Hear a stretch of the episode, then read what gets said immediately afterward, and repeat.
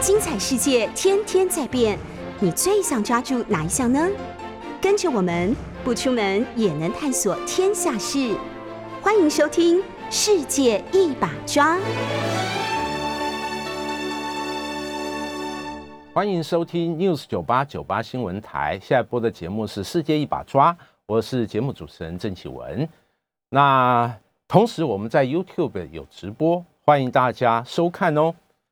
呃，大家都知道，最近其实最夯的新闻就是俄乌的战争。哎，这场战争其实，在台湾虽然相隔好几千公里哦，但是其实这个大家讨论的热热度还是蛮高的哦。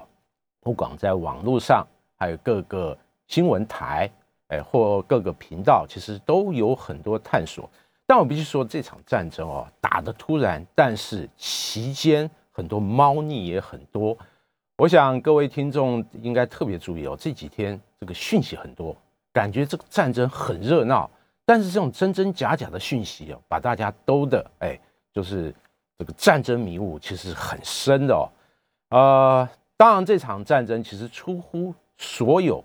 可以说是所有，因为当时极少数的人会 认为俄乌会真的打起来，但没想到这个普京哦，这个大家称为普大帝，俄罗斯最有权势的男人。还是贸然决然这个发动战争哦，那让我去这个回想到普京过去当政这几年，对于发动战争或采取决绝的行动，其实他我必须讲，他是一个枭雄，但是他绝非一个莽夫，他各种作为其实都有很精密的计算。但是这几天哦，纪文也观察了这个整个战争的进程。呃，其实有很多很蹊跷的地方，特别是很多不合常理的部分。比如这几天我跟很多军事专家就聊到，哎，我总觉得这场战争，呃，俄罗斯世界大家公认可能第二强，哎，甚至某些军力可能还超过首强的美国，特别是这种战略武器核武力，哎，就普遍这个权威的机构所公布的相关讯息知道。在核武战力这个部分，俄罗斯可能比美国还高出一个档次哦，而且，呃，它的各种工具其实真的蛮多的，哎，陆海空三军各种战略武器很多，哎，照理说以俄军的能力来讲，他搞这个打高高科技战争，他打的应该不会像是目前战局所呈现出来的哦，好像是这个束手束脚，好像感觉还蛮被动的，哎。那因此，许多人就认为哦，这个俄罗斯目前这个针对俄乌战争，他打的似乎一种有限程度的战争，那而非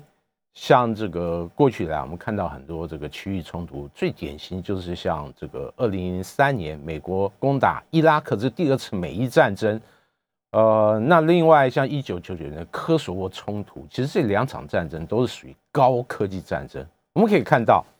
这个这两场战争，它的进程就是一开始就是各种精准攻击武器铺天盖地的针对对手国家，特别是要害军事目标，甚至这个呃关键基础设施这种民生目标进行这个广泛的攻击哦。因此，像这个，我想各位听众回顾一下，二零零三年第二次美伊战争期间，大家可以注意到，当时 C N 还直播巴格达，哎，几个政府机构被。这个巡弋飞弹、精准武器强攻的这种画面，应该还是有一些记忆吧？哎，但是我们在这次这个俄乌冲突里面，这种场景那似乎不多。我们更多的看到，可能是一些短视频或者这些这个一般民众用手机拍的一些战场的片段，甚至根本不在战场，是战区的外援。哎，因此。这个对于大家理解这场战争，似乎是有相当一段距离，感觉资讯很丰富，但你细细思索起来，其实真的不多。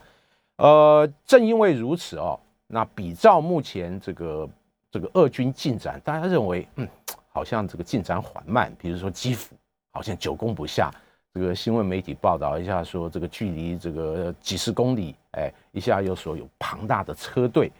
呃，这几天其实最夯的一个议题就是，哎，这个俄军的车队长度哦，高达六十公里，哇，六十公里是什么概念？我跟大家这个做个比喻一下啊，比如说台北市六十公里可能到什么地方？我看了一下，查了一下里程，大家可以到湖口，哎，因为看这个这个 Google 一下，到杨梅大概是六十公里，哎，在四公里到这个湖口，这么庞大的车队集结六十公里，呃，当然这个媒体的报道是有点夸张了，但集结那么庞大的车队，哎，感觉好像是阅兵而不像打仗哦，也因此相关的讯息你仔细剖析一下，其实。就我们目前所看到一些讯息来讲，很多是不合逻辑，而且是有很多谬误的地方哦。哎，也因此这场战争其实哦，纪文到目前观察，我认为第一个，俄罗斯对于乌克兰发动是有限度的战争，而且他刻意避开了对于平民目标的攻击。哎，那为什么那么讲呢？这几天其实也有这个有限的讯息可以看到，像这个俄罗斯民众以肉身。阻挡俄罗斯的坦克，哎，那俄罗斯坦克其实被阻挡以后，我们发现这个视频里面也很有趣，就是哎，坦克兵好像也不知所措，就是遇到民众的阻挡，他也没有开枪射击警告，哎，感觉就在那里，大家僵在这这个地方，哎，就代表了俄军似乎也希望能避免对于平民的造成大量的伤亡哦，哎，那才导致了俄军在执行任务的时候。他会呈现这样的一个状态，当然有可能有人说，哎，你这样的说法可能也有问题啊。这几天也有视频说，飞弹击中住宅区，哎，大家依稀记得一个高楼被飞弹命中，那监视器它的连续画面还在网络上大量流传哦。但我必须说，这么大规模的一个冲突，特别是你再精准的武器，事实上失误的几率也是有，因此误及平民，这是绝对绝对不可避免。那试想，像这个二零零三年这个第二次美伊战争，或者一九九年科索沃冲突，其实当时这个平民被误击的这种状况或案例，当然也是有很多。因此，这是附带伤害，这就说明了，在大规模战争的状况下，其实老百姓不可豁免的，一定会造成受很大的一些这个伤亡。哎，呃，也因此。这个大家都知道，这个战争是这个无限制的暴力、大规模的伤害。事实上，祈求和平稳定是大家最大的期望哦。哎，但这个截至目前为止，我必须提醒大家、观众一下，大家这几年好像看到很多都是战争的进程啊。那另外这几天好像这个铺天盖地，就是单就是针对俄罗斯在舆论宣传战这个部分，其实打得非常的火热哦。呃，也因此，其实这几年在这个国际上这些冲突来讲，哎，那我认为不止冲突，甚至很多国家的一些选举，这种讯息战，这种这个所谓的认知作战啊，正在大行其道。特别是现在网络，哇，大家利利用手机或者这个网际网络，这个接收讯息已经成为民众接收各种知识。还有这个新闻一个重要的渠道，因此，在网络这个世界里面的这种信息操作，已经成为现代战争一个非常重要的特色。像这几天，我们就可以发现，在信息战这个部分，其实铺天盖地，而且这些讯息里面啊，真真假假，而且还有经过一些设计。比如说这几天，我们可以看到很多战争场景，哎，大家说这个俄乌冲突。后来纪文发现有很多其实是张冠李戴，哎，这个全然是这个进行一些这个这个呃有目的的这个操作，哎，呃，比如说战场被毁的俄军这个装备，哎，后来有人发现这个场景事实上是可能早几年，哎，在这个这个呃乌克兰危机时期，哎，或者这个更早的时候，在别的战区。他把画面进行一个所谓的剖图，哎，显示了俄军好像这个遭遇很大的困难，哎，这一类的视频和图片，其实就能发现就很多。但不可否认的，俄罗斯它是主动发动攻击的一方，因此在舆论战场、舆论高地这个部分，俄罗斯属于处于一个绝对的下风。那这几天其实有一个人，我认为他表演的淋漓尽致，哎。那就是这个乌克兰的总统泽连斯基，哎，那姑且不论这个泽连斯基过去当政他的表现怎么样哦，那纪文认为他在整个国家大政在战略这个思维和操作这个部分犯了很大的问题哦。呃，比如说最明显就是这个单方面这个执意要加入北约，那没有考虑到乌克兰所处的位置，那正是这个北约和俄罗斯。这个之间的一个非常敏感的这个位置，哎，他在操作这些这个国家大政的战略，这个这个谋划和整个落实这个部分，那我认为他长期忽略了俄罗斯这个因素，因此铸成了今天这个悲剧。但是泽连斯基，我认为他在近期的表现上来讲还是可圈可点的，呃，毕竟他本身以前当过一些当过喜剧演员。他非常熟知媒体的运作和一些表演艺术，因此，像昨天最新的新闻就是泽连斯基对于这个欧盟这个会议，那进行一个精彩的演讲。其实今天这个媒体纷纷报道这则新闻啊，而且这个做了一个很大的标题，就是哎，把口译员都感动的这个哽咽，哎，因此他在近期的国际宣传上来讲，我认为。他这个部分是非常这加分非常大的哦，他展现了与乌克兰军民共同捍卫乌克兰这种决心。哎，比如说他不愿意离开基辅，而且与这个乌克兰一些高官进行一个这个呃这个决心的展现，展现他抗俄的这个决心。我认为这个部分他表现是非常暗赞的哦。那确实作为国家领导人，他这个部分我认为是值得。值得这个尊敬的，哎，但即使如此，我认为他过去在作为乌克兰总统，在国家大政这个这个主持这个部分，特别是高级别的战略思维这个部分，那确实犯了一些这个错误。就目前来看，哎，那这个呃，这个之前的错误，事实上，呃，对于他目前这个捍卫乌克兰这个。这个两个是应该分开来，分别来对待。当然，纪文这个擅长是在军事这个部分哦。这几天其实有关军事武器装备，针对乌克兰战争这一次，其实有很多一些探讨。哎，其实这几天这个，比如说新装备，这几天也这个呃有所琢磨，尤其是这几天有讨论到这个俄罗斯似乎目前在战场遇到一些困难哦。要怎么突围呢？哎，像欧美就有报道了，这几天这个炸弹之父，这个高威力的所谓真空弹，哎，被媒体纷纷提及哦。呃，我们查了一下这个网络上的一些讯息，其实不只有炸弹之父，那之前还有一个炸弹之母。炸弹之父、炸弹之母，哎，为什么有这样的称号？其实这是一种高威力的所谓的真空弹，哎，又称之为什么空气燃烧弹。哎，这种这个很特别的这个高性能的传统炸弹，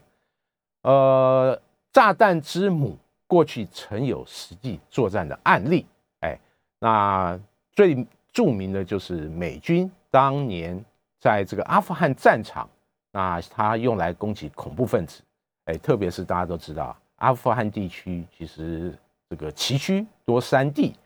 那不管从这个。阿富汗战争，这个苏联入侵的时候，大家都知道，这个反抗军喜欢躲在这个洞窟里面与苏军周旋。那美军这个在这个阿富汗作战的时候，其实阿富汗这个武装也如法炮制哦，特别是宾拉登，哎，藏在哪里，其实让美军感到非常头痛，因此动用当时这个被称为“炸弹之母”的真空弹，那进行攻击哦，哎，呃，炸弹之母。这个威力有多强呢？哎，根据一些讯息显示，这个炸弹之母它这个投下以后，它可以造成大概这个直径呃三百公尺一个大坑，而且由于爆炸以后，它会产生瞬间产生一个真空，那另外辅以所谓的震波，它对于人员的杀伤效果是非常强大的哦。呃，当然这个炸弹之父据。俄罗斯的媒体报道，它的这个威力比炸弹之母更强。那据说它的这个威力是炸弹之母的这个四倍，也因此这样的武器用在这个乌克兰这个目前的战区来讲，势必会对乌克兰造成更大的伤害。但是，纪文对于俄军会不会用炸弹支付，我是这个保持一定的怀疑哦。特别是纪文刚才有提到，我觉得这次战争俄罗斯采取的是一种有限度的战争，哎，特别战打就是开战到现在，针对的还是以乌克兰。军事目标为主，哎，包括战争开始，可能已俄军宣称已经击毁了数百个这个乌克兰的这个要害这个军事设施，那目前好像已经增加过到一千一百、一千两百个以上哦，但是你很难看到对于乌克兰这种这个民生目标有大规模这个这个攻击的一个迹象，哎，虽然这几天还有一个这个比较惊悚的画面。就是有视频发现，在卡可夫这边有极速火箭弹这样的攻击，哎，而且这个欧美的媒体是还对此做出一些评论，就是声称这个俄军此举是违反了极速弹限制的一个这个国际现武的一个公约，认为这个违反了这个战争的一个准则哦，哎，呃，当然这个运用多管火箭或者火箭炮。其实这个是俄军一个非常惯用的一个攻坚的武器。我们过去来在这个俄军的一系列各种演训或者实弹操演里面，其实都可以看到动用这个多管火箭的一个画面。事实上，不止俄军，应该说前苏联体系的国家，它的陆军都非常重视多管火箭。那像这个乌克兰本身过去的演训里面，像这个 BM 二十一这种冰雹这个多管火箭。其实也是经常派上用场啊！哎，火箭它属于一个面攻击的武器，也因此这个所谓的群子弹，哎，就是极速弹，哎，是这种多管火箭系统这个经常使用的一种这个攻击方式，哎，呃，但是哦，这种火箭弹它攻击以后会有一个很致命的一个问题，就是有关未爆弹它的这个附加的伤害。这会对于老百姓来讲造成很多这个你无法预期的一个这个杀伤哦，这就是为什么这个国际间会对于所谓这个极速弹进行管制。哎，当然，据文科普了一下啊，就是这个所谓的这个极速弹哦，其实极速弹不是不能使用，就是子母弹，但其实为了保证这种没有附加伤害，更多的国家会在这种弹里面装所谓的自毁装置，也就是。你攻击以后，哎，你这种残存的弹药，它会自爆，来保证战场它对于平民没有这种后续的致命的一种伤害的隐患。哎，这就是为什么国际间要对它进行管制哦。但是在这个俄乌这次战局里面哦，这个多管火箭仍然是派上用场，毕竟他们是俄乌双方其实都大量采用的一个制式的陆军武器装备。哎，因此我认为这个未来这种多管火箭的相互轰击，那还是会出现的哦。当然，就是这几天除了这个呃俄乌它本身的一些这个武器装备以外，其实纪文还今天要谈到一个很有趣，大家可以思维的部分。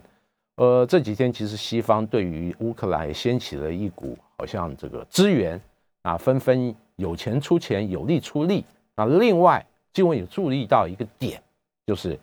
这个欧洲方面决定要对于乌克兰军援一些装备，呃，其实有人就提到了哦，这个欧盟就是北约，它的武器装备和这个乌克兰其实不同体系的哦。大家都知道，乌克兰是从前苏联划分出来，截至目前为止，其实乌克兰它的三军武器装备其实还是采用前苏联的一个体系。其实更有趣的就是。乌克兰的三军的武器装备和俄军其实通用性很高，包括步兵的这个步枪、机枪，哎，甚至这个反装甲或者防空这种这个单兵的防空武器，其实和俄军没有什么太大的区别。即使在装甲这种装甲车辆，包括坦克、包括步兵战斗车，那与俄军基本上可以说是系出同源，哎，那。谈到这个空军这个部分，那更是如此哦。因此，这个北约或者欧洲国家要军援这个乌克兰什么样的装备，我认为其实是相对会受到比较大的限制哦。可能有人会说，哎，这这个目前加入北约前东欧国家以前也是用这个苏系的这个武器啊，哎，那支援他这个米格二十九或者一些这个苏二十五这种攻击机，哎，不是太大的难事。但是我必须说，这些武器在这个东欧目前的这个这个呃北约国家已经非主流，它本身的装备状况应该不会太好，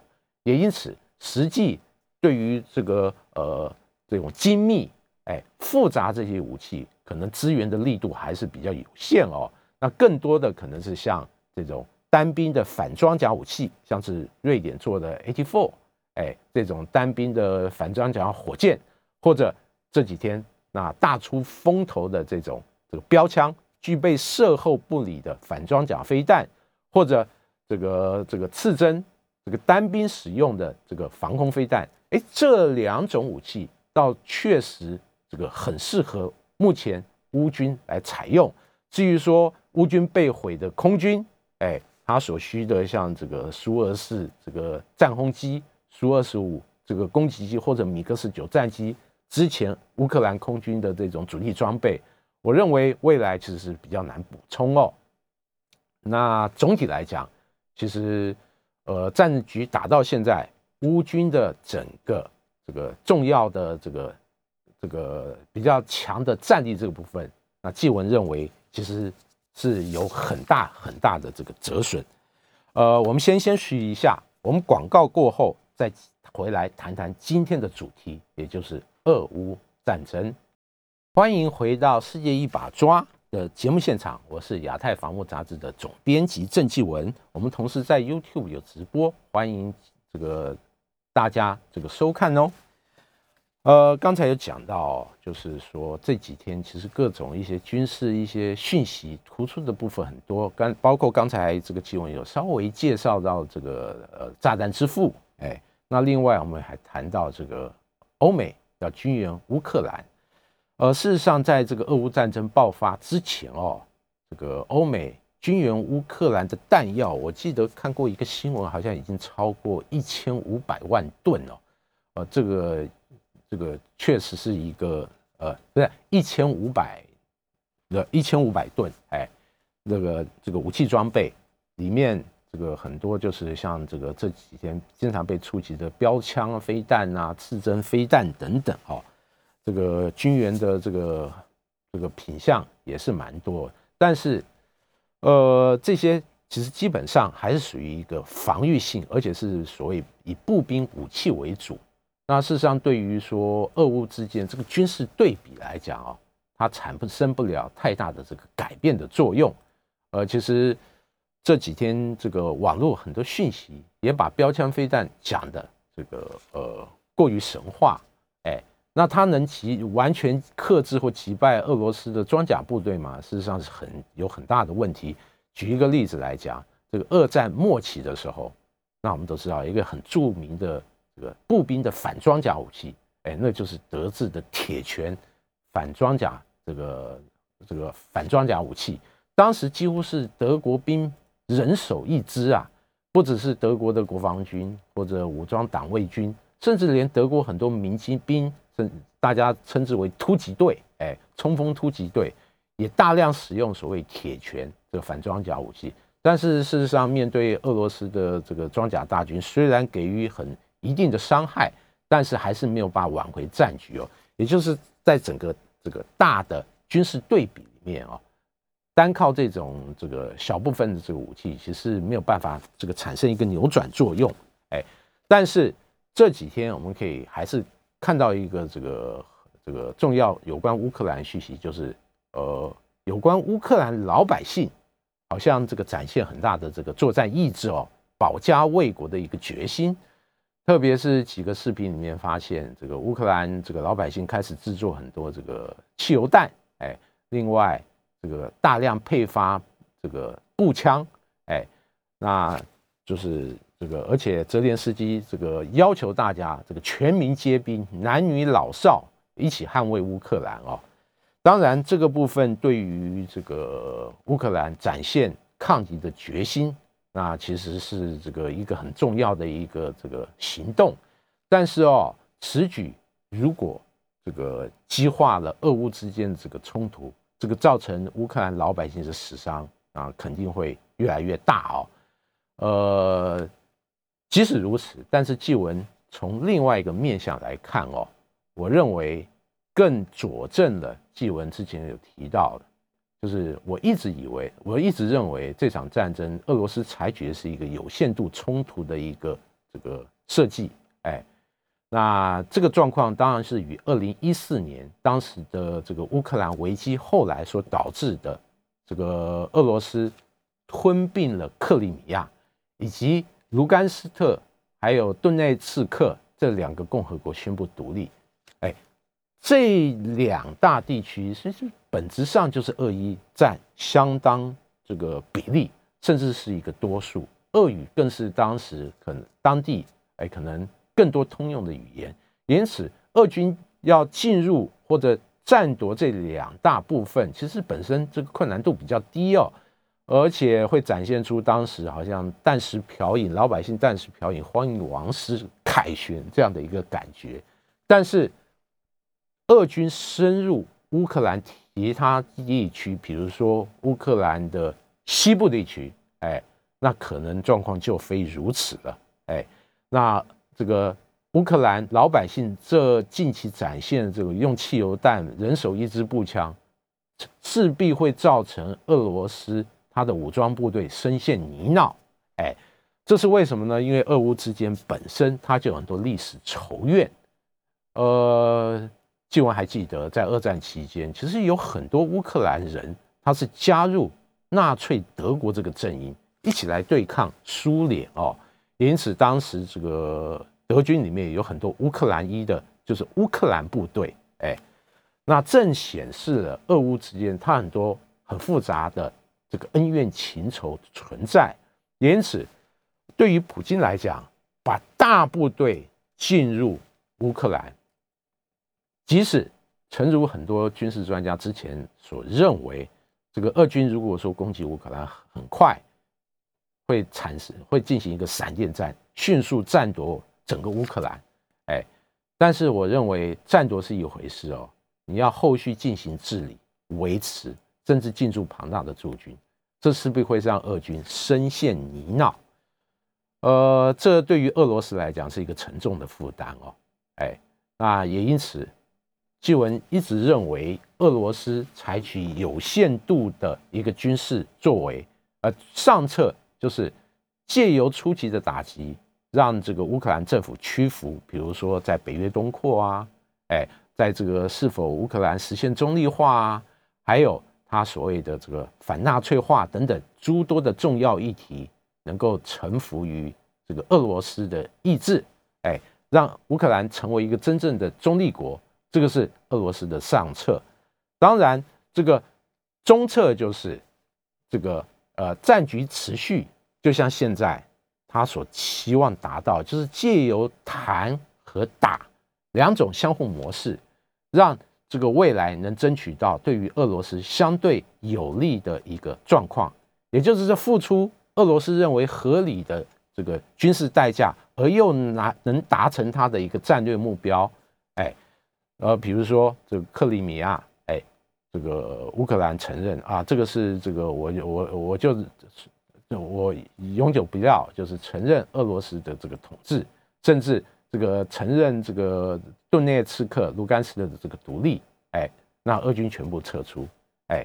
那另外在于北约东扩和中立化的这个问题能够取得一个妥协，哎，这对于普京来讲，我认为他也划算。其实最下策就是他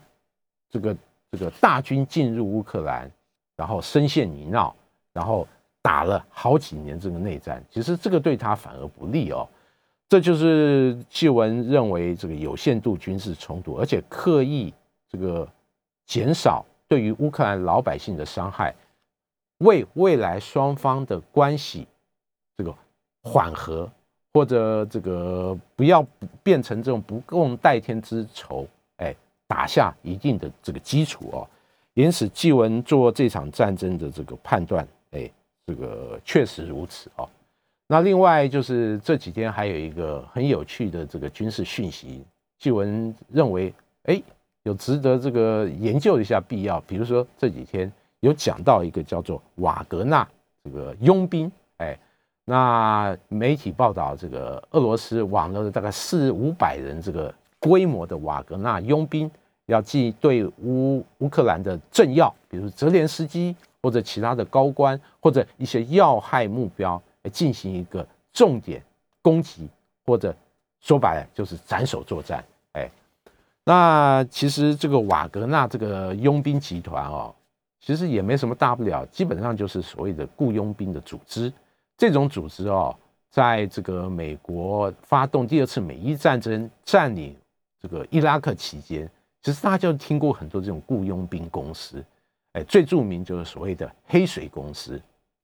这些公司哦，当时承包了很多美军的一些业务哦，哎，包括这个可能就是这个呃战场的一些维安啊，还有一些政要的保护啊。纪文之前有认识一位韩国的这个朋友，哎，他曾经派到这个巴格达，哎，担任外交官的工作。当时其实他就有介绍过。我就听我这个韩国朋友介绍过，他与这个这些雇佣兵这种这个保安公司接触的经验。当时他们要到这个呃有韩国的这个外交团要到巴格达进行访问，哎，他们就与雇佣兵这些这种这个保镖公司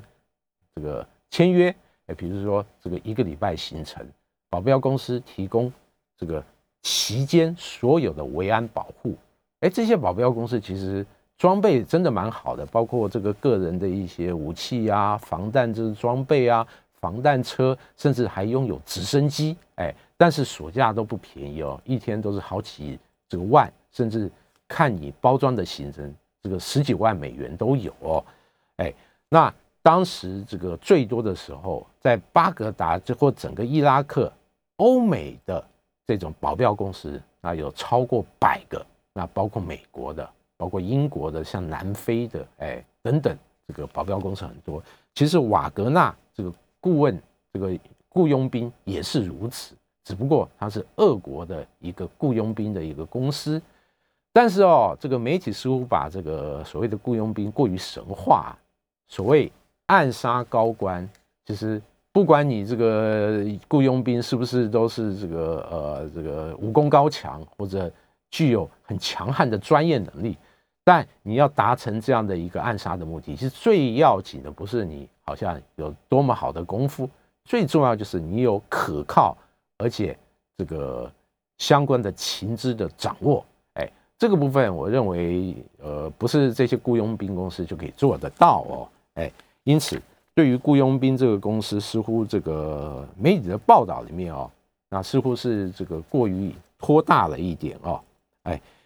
那另外就是这个纪文还要提到的，就是普京个人的一个作为一个特色。呃，前面有这个纪文有提到，就是普京他是一个枭雄，但他绝非莽夫。哎，这几天大家对于一个议题也多所探讨。大家记得在两天前，呃，普京下令他的战略核武这个部队要升高战备等级。哎，当时哦。哎，曾经引发外界一阵议论啊，普京会不会动用核武？哎，针对此，等一下我们再做一个这个详细的分析。我们先先休息一下，广告过后我们再谈谈今天的主题。我们稍后回来再谈谈俄乌冲突会被动用核武。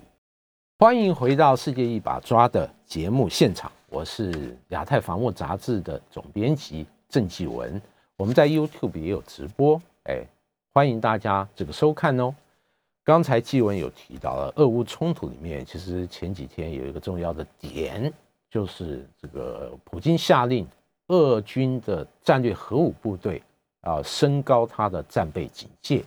哎，所谓升高战备警戒，就是嗯，包括人员管制啊，还有这个战备值班的这个呃这个呃这个二十四小时啊，哎，还有就是这个部队这个。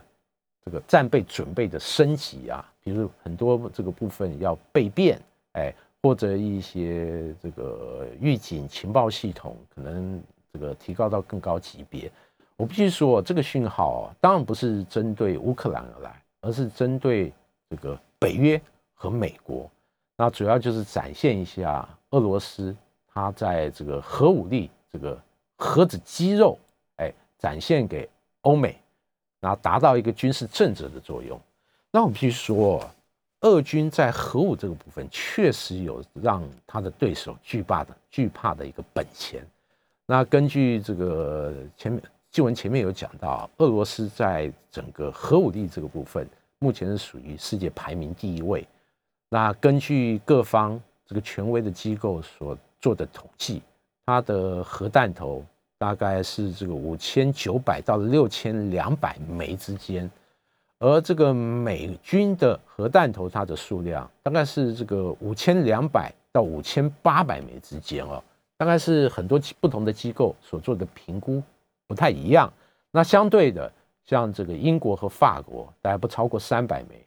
而中国大陆大概是三百五十到四百枚，这是很多机构的统计。当然，这个纪文认为，其实这个统计数据里面很多不确定，因为毕竟这个核武这个力量和实际的数量，这是各各国绝密的一个数据，哎，因此这些机构都是以这个概估的方式来做，哎。那不只是核弹头，其实俄军它的这个核武力，哎，那在整个投射工具这个部分也是世界最多元的哦。纪文在这边为大家科普一下，稍微介绍一下俄罗斯的战略核武力。俄罗斯战略核武力再分三部分，哎，第一个最强的就是战略火箭军，哎，战略火箭军它主要是负责这个管理，哎，还有运作它的陆基的这个核武。哎，比如说这个大家耳熟能详白羊、白羊 M，哎，或者比较新的雅尔斯，哎，以及未来发展可能今年列装，本来预计今年列装萨尔马特这种高性能，据说世界性能最强悍的这洲际飞弹，那萨马尔特大家可以射程一万八千公里，而可以搭载十到十五枚分导这个弹头，我这个威力是很强悍的。那另外还有 S S 十八这种外号这个沙弹的这种重型的洲际飞弹，这都是战略火箭军目前它的这个这个飞弹的类种，大概保有的各种飞弹，那据说是超过八百枚哦，这实力是很可观，占有俄罗斯战略核武力的可能百分之五十五到六十之间。那另外就是俄罗斯海军，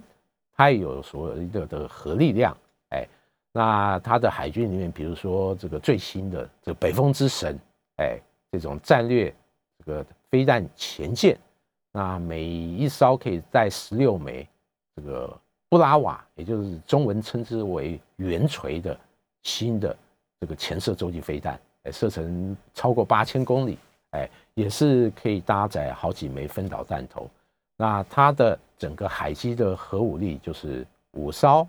这个北风之神。还有六艘大概 Delta 这个三角洲四型，那还辅以这个其他少数比较旧型号，构成它的这个海基的核武力。它的海基核武力大概是占百分比大概是这个三成多一点。那另外，它在这个俄罗斯这个航这个航空与太空军，也就是中文常称的俄罗斯空天军这个部分，它的轰炸机也可以搭载。所谓的配备核弹头的巡弋飞弹，比如说 Tu 九五，，Tu 一六零，甚至说中型轰炸机的 Tu 二十二 M 三这种逆火轰炸机，它的数量大概是一百三十到一百四十架，总 total，哎，搭配大概 Kh 五五、Kh 一零这些巡弋飞弹，也具备远攻这个精准攻击，这个特别是核常兼备。能力一种武力，哎，这是它的这个空击核武。因此，俄罗斯是具备呃陆海空三种哎这个核力量是非常完整哦。那另外，俄罗斯其实它在战术核武也保有很大的数量，尤其是这几天有看到一些视频哦，俄罗斯陆军的二 S 七 M 哎这个这个呃很强悍的自走炮哎也派到。这个乌克兰战区。哎，这种自走炮，纪文在此特别介绍一下啊。这型自走炮是这个八寸流，哎，八寸加农炮，它属于一个八寸加，比较二零三公里，它的射程与欧美这个 M 一零相比哦，射程就是这个超过很多。哦那据说它发射这种火箭助推的炮弹，射程可以达到这个呃四十七公里。那同样的，像这个美制的 M 一零，大概射程在二十六公里而已啊。其实双方这个射程表现差很多。更重要的就是，不止射程远，它传统炮弹的重量超过一百公斤，那可以想见它的本身的杀伤力是很强。而二 S 七 M 其实它恰恰也是俄罗斯炮兵武器里面。可以用来发射战术核子炮弹的一个武武器啊！大家这有没有注意到？其实俄罗斯虽然它的核力量很强，但普遍认为，你真的敢在乌克兰这个战区动用核武吗？哎，一般来讲，大家是认为是不不可能，还是以这个这个威慑这个欧美为主哦。但是奇闻其实纪文。这个观察俄乌战争到现在啊，其实心中有一点小小的疑惑，就是这个普京真的不会在乌克兰动用这个战术核武吗？这个纪文也是有有一点没有十足的把握。为什么？因为在这个乌东这个乌克兰战争这次爆发以前，其实纪文也认为哦，普京应该不会决定这个挥军进入乌克兰。因为他考虑的东西其实蛮多的，包括这个呃，他付出的代价啊，哎，不只是经济上，还有军事上。因此，这就像很多这个观察家之前的预测，纪文也认为，这个普京还是以这个威慑居多，希望以强大的军事压力，哎，包括这个俄军在乌克兰周边的国境以及白俄罗斯进行大规模军演，以此来。迫使乌克兰在北约这个加入北约这个问题上能够收手，哎，那但是没想到他后来还是毅然决然挥兵进入乌克兰，哎，也因此，纪文有认为哦，虽然他采取的是一个有限度的这个